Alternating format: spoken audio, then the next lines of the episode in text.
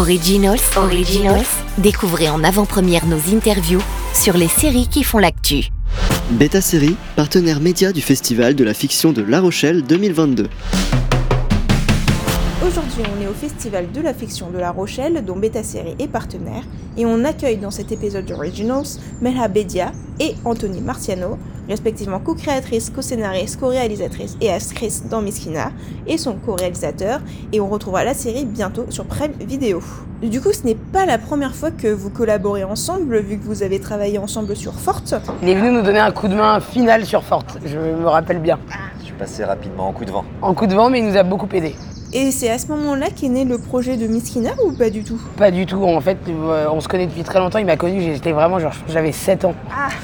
Donc on se connaît, après on n'avait jamais vraiment travaillé ensemble, mais j'ai toujours beaucoup beaucoup estimé et aimé le travail d'Anthony. Et, euh, et il a été question euh, d'Anthony Marciano à partir du moment où on a réfléchi à une série. en fait, avec ma productrice Margot Marciano, on, on avait très envie de reconduire euh, la collaboration avec Amazon, parce que Forte était sorti sur Amazon Prime pendant le confinement. Et du coup, euh, on a réfléchi à un projet où on pouvait être très libre, où on avait le temps de développer des personnages, des histoires, et on s'est dit quoi de mieux qu'une série? Et très vite, le nom d'Anthony Marciano est arrivé parce que il n'y a que lui qui pouvait comprendre ce que j'avais envie de raconter, ce que j'avais dans le cœur et la tête. Donc, euh, Enfin, vous aviez, ils avaient déjà bien avancé sur les textes. on avec avait, les ouais, cinq auteurs. on avait avec les incoteurs déjà les huit épisodes. euh, en tout cas, il y avait une base. Et, euh, et Anthony nous a rejoint assez rapidement et il a mis sa patte. Et voilà, on a tous bossé ensemble. Quoi. Concrètement, être co-réalisateur entre vous, ça veut dire quoi exactement? Qui s'occupe de quoi? Il s'est occupé de tout et moi je mettais l'ambiance et j'allais à la table régie, je leur ramenais des bonbons. Euh, Non, mais, mais euh, Melra, c'est euh, c'est, euh, quelqu'un qui sait vraiment ce qu'elle veut et surtout ce qu'elle veut pas. Et, euh, et qui a mille idées à la seconde. Donc euh, c'est hyper euh, agréable et c'est nourrissant dans le travail de, de- de- de- de travailler main dans la main avec elle. Et c'est vraiment pas simple de choisir un partenaire de travail parce qu'il y a toujours un, un possible conflit. Je savais que ça allait pas être le cas avec Melra. Après, Il n'y a eu pas d'embrouille, il y a eu zéro embrouille. concrètement, comme elle joue dedans, euh, C'était trop compliqué au début, je me suis dit allez, je vais co-réaliser. Et quand j'ai vu que c'était moi qui devais moi-même me regarder pour moi-même me diriger avec Anto, moi, c'était trop compliqué, j'ai dit à Anto, vas-y, euh, fais, fais mon devoir. Vous êtes dans l'ascenseur avec le responsable d'Amazon. C'est quoi le pitch de la série? Ah, ah là, j'ai compris, parce que comme dans la série, je suis aussi dans un ascenseur, j'ai pensé à la scène où. J'y ai pas du tout. Ah, le le pitch de, de Miskina? J'essaie de vendre Miskina au. Euh, ah, alors bonjour euh, monsieur le responsable d'Amazon. Euh, nous sommes aujourd'hui contraints et, coincés dans cet ascenseur. En vrai, j'ai une idée de ouf qui ressemble pas trop aux autres, mais bon, qui est normalement très simple. C'est l'idée d'une muskina. Alors, une muskina, qu'est-ce que c'est? C'est une meuf qui galère et qui essaie de bien faire, qui est bienveillante, mais pour qui le, sort s'acharne. Donc, si tu veux nous suivre, il y a plein de, personnages qui vont être gauleries, et gaulerie, c'est rigolo. Mais je me dis que c'est un média jeune, comme l'iPhone, il est à non mais si. Non, non mais du coup ouais. Je lui aurais dit viens, on va essayer de suivre euh, les tribulations de, de cette euh, trentenaire qui essaie d'avancer à tous les niveaux mais qui est un peu en train de stagner pour l'instant. Comment tu l'aurais vendu? Pas mieux que toi déjà. Euh, euh, non, mais c'est c'est une. une, une- c'est c'est pas simple à pitcher. Ouais. Euh, c'est tout, tout très centré sur un personnage euh, dans lequel beaucoup de gens vont se reconnaître. Et, euh, et à la fois, euh, dans l'écriture, c'est très très singulier. Donc, euh, la promesse est difficile à, expliquer, mais on est embarqué dans un voyage, en tout cas, autour du personnage de Farah qui est très inattendu. Mais qui est très entouré. C'est vraiment pas centré que sur moi et moi-même. C'est pour ça que les, les personnages secondaires, même si j'aime pas trop ce terme, ils sont au, même niveau que Farah en fait. Tu as envie de les suivre, tu t'attaches et, surtout elle a besoin d'eux, ils ont besoin d'elle donc euh, tu les retrouves tout le temps. C'est vraiment pas que concentré sur Farah qui galère. Il y a aussi d'autres galériens avec elle. Avec le Covid, enfin la pandémie, je sais que l'idée euh, de rassembler avec ses proches, de se réunir et de chérir les gens qu'on aime, euh, c'est encore plus manifesté. Donc est-ce que la pandémie a eu un impact sur l'écriture avec l'envie de rassembler les gens? Franchement, moi, je vais vous dire la vérité, je vis dans une famille où on était déjà très proches. hein.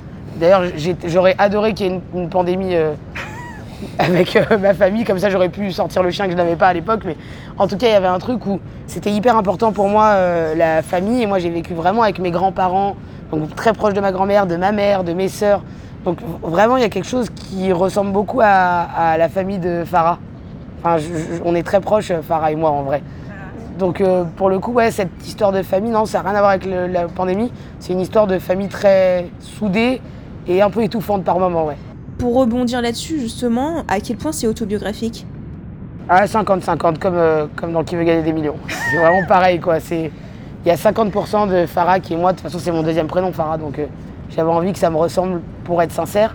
Et après, il y a 50% de fiction parce que c'est une série. Il faut que ce soit feuilletonnant. Il faut que les gens nous suivent. À un moment dans la série, ça vire en road trip. hein. Donc, euh, où est-ce que vous avez tourné et est-ce qu'il y a eu des complications inattendues?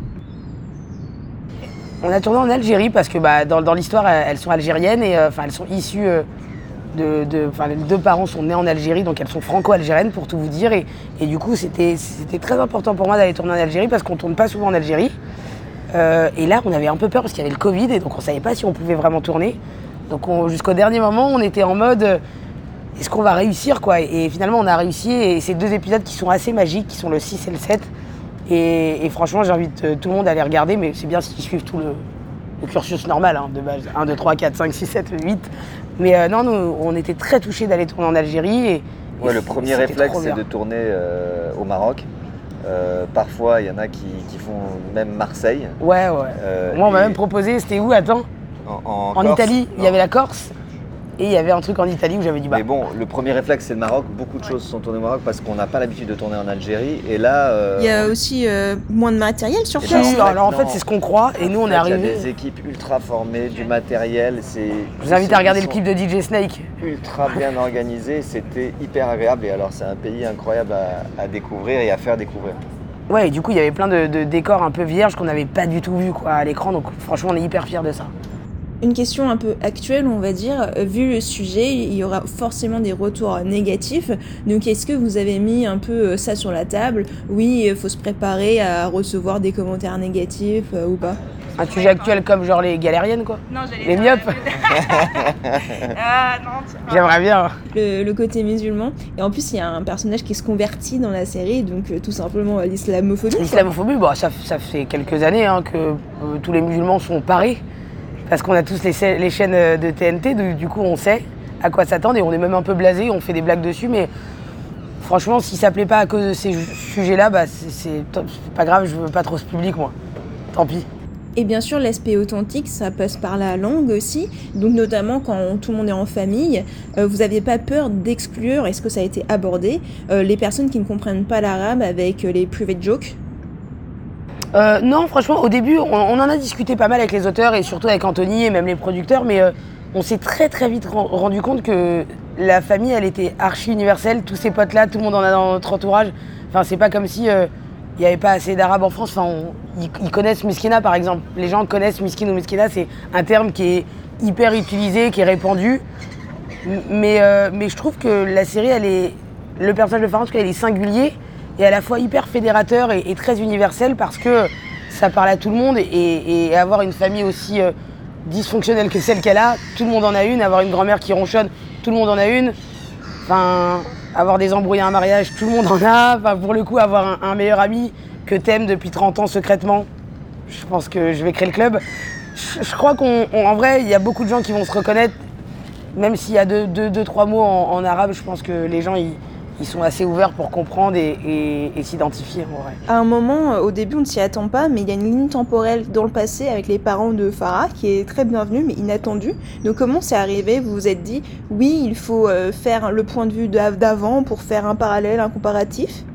Alors, vous faites référence à un épisode très particulier où on fait le parallèle entre la vie de sa maman euh, dans les années 70 quand elle est arrivée en France et euh, sa vie à elle, et tout ça autour d'un match de foot euh, France-Algérie qui, est- qui a, qui a lieu aux deux époques.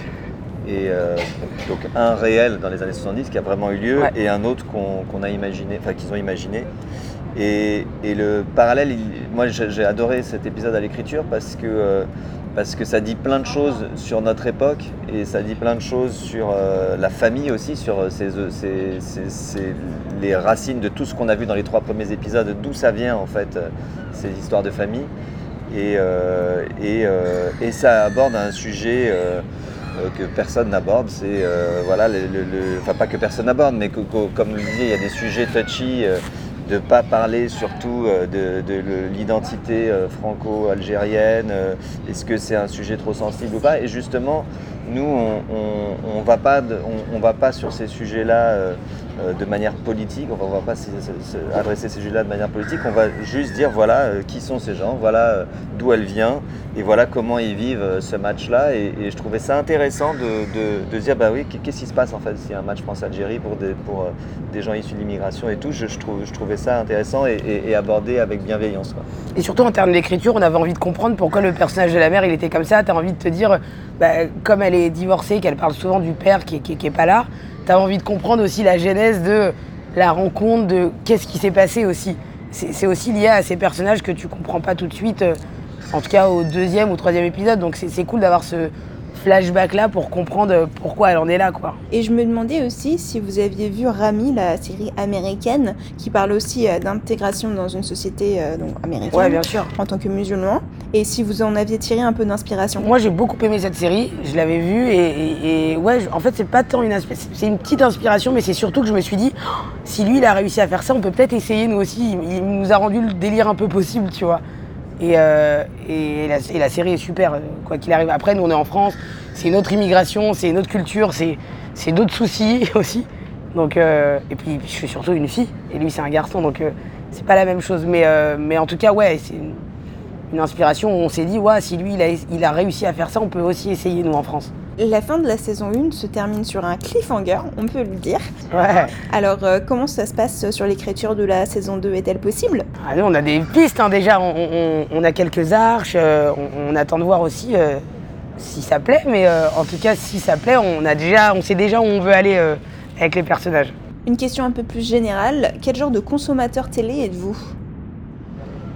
Moi, je suis, euh, je regarde pas beaucoup la télé, honnêtement, euh, mais, je suis beaucoup plus sur les plateformes. Bah, quand j'ai envie de. Ouais, mais plateforme, ça passe aussi par canal quand je me remets un truc euh, qui est déjà passé, mais, télévision, je. Les infos et tout ça, je regarde plus. J'écoute la radio, c'est mieux. Oui, pareil, moi je n'ai pas la télé, je regarde pas la télé, mais je vais chercher plutôt un film que j'ai envie de voir et je vais chercher sur quelle plateforme il se trouve ou sur quelle euh, VOD il se trouve pour aller le, le regarder. J'ai pas le, le réflexe de. Toi, t'achètes. Moi aussi, j'achète. J'ai pas l'IPTV. Je paye tout. Et pour conclure, quelle est la dernière série que vous avez bingée? Drôle. Moi, c'est drôle. J'ai tout regardé d'un coup. Sur Netflix. Mais non, on est sur Amazon Prime. Euh, moi, il me semble que c'est euh, Winning Time euh, sur OCS. euh, OCS HBO euh, qui, euh, sur, le, sur les Lakers parce que je suis fan de basket. Et voilà. C'était bien C'était super. Super. C'était super. ouais. eh bien, merci beaucoup à tous les Merci à toi. Et on retrouve Miskina bientôt sur Prime Video. Originals, Originals, découvrez en avant-première nos interviews sur les séries qui font l'actu. Beta Série, partenaire média du Festival de la fiction de La Rochelle 2022.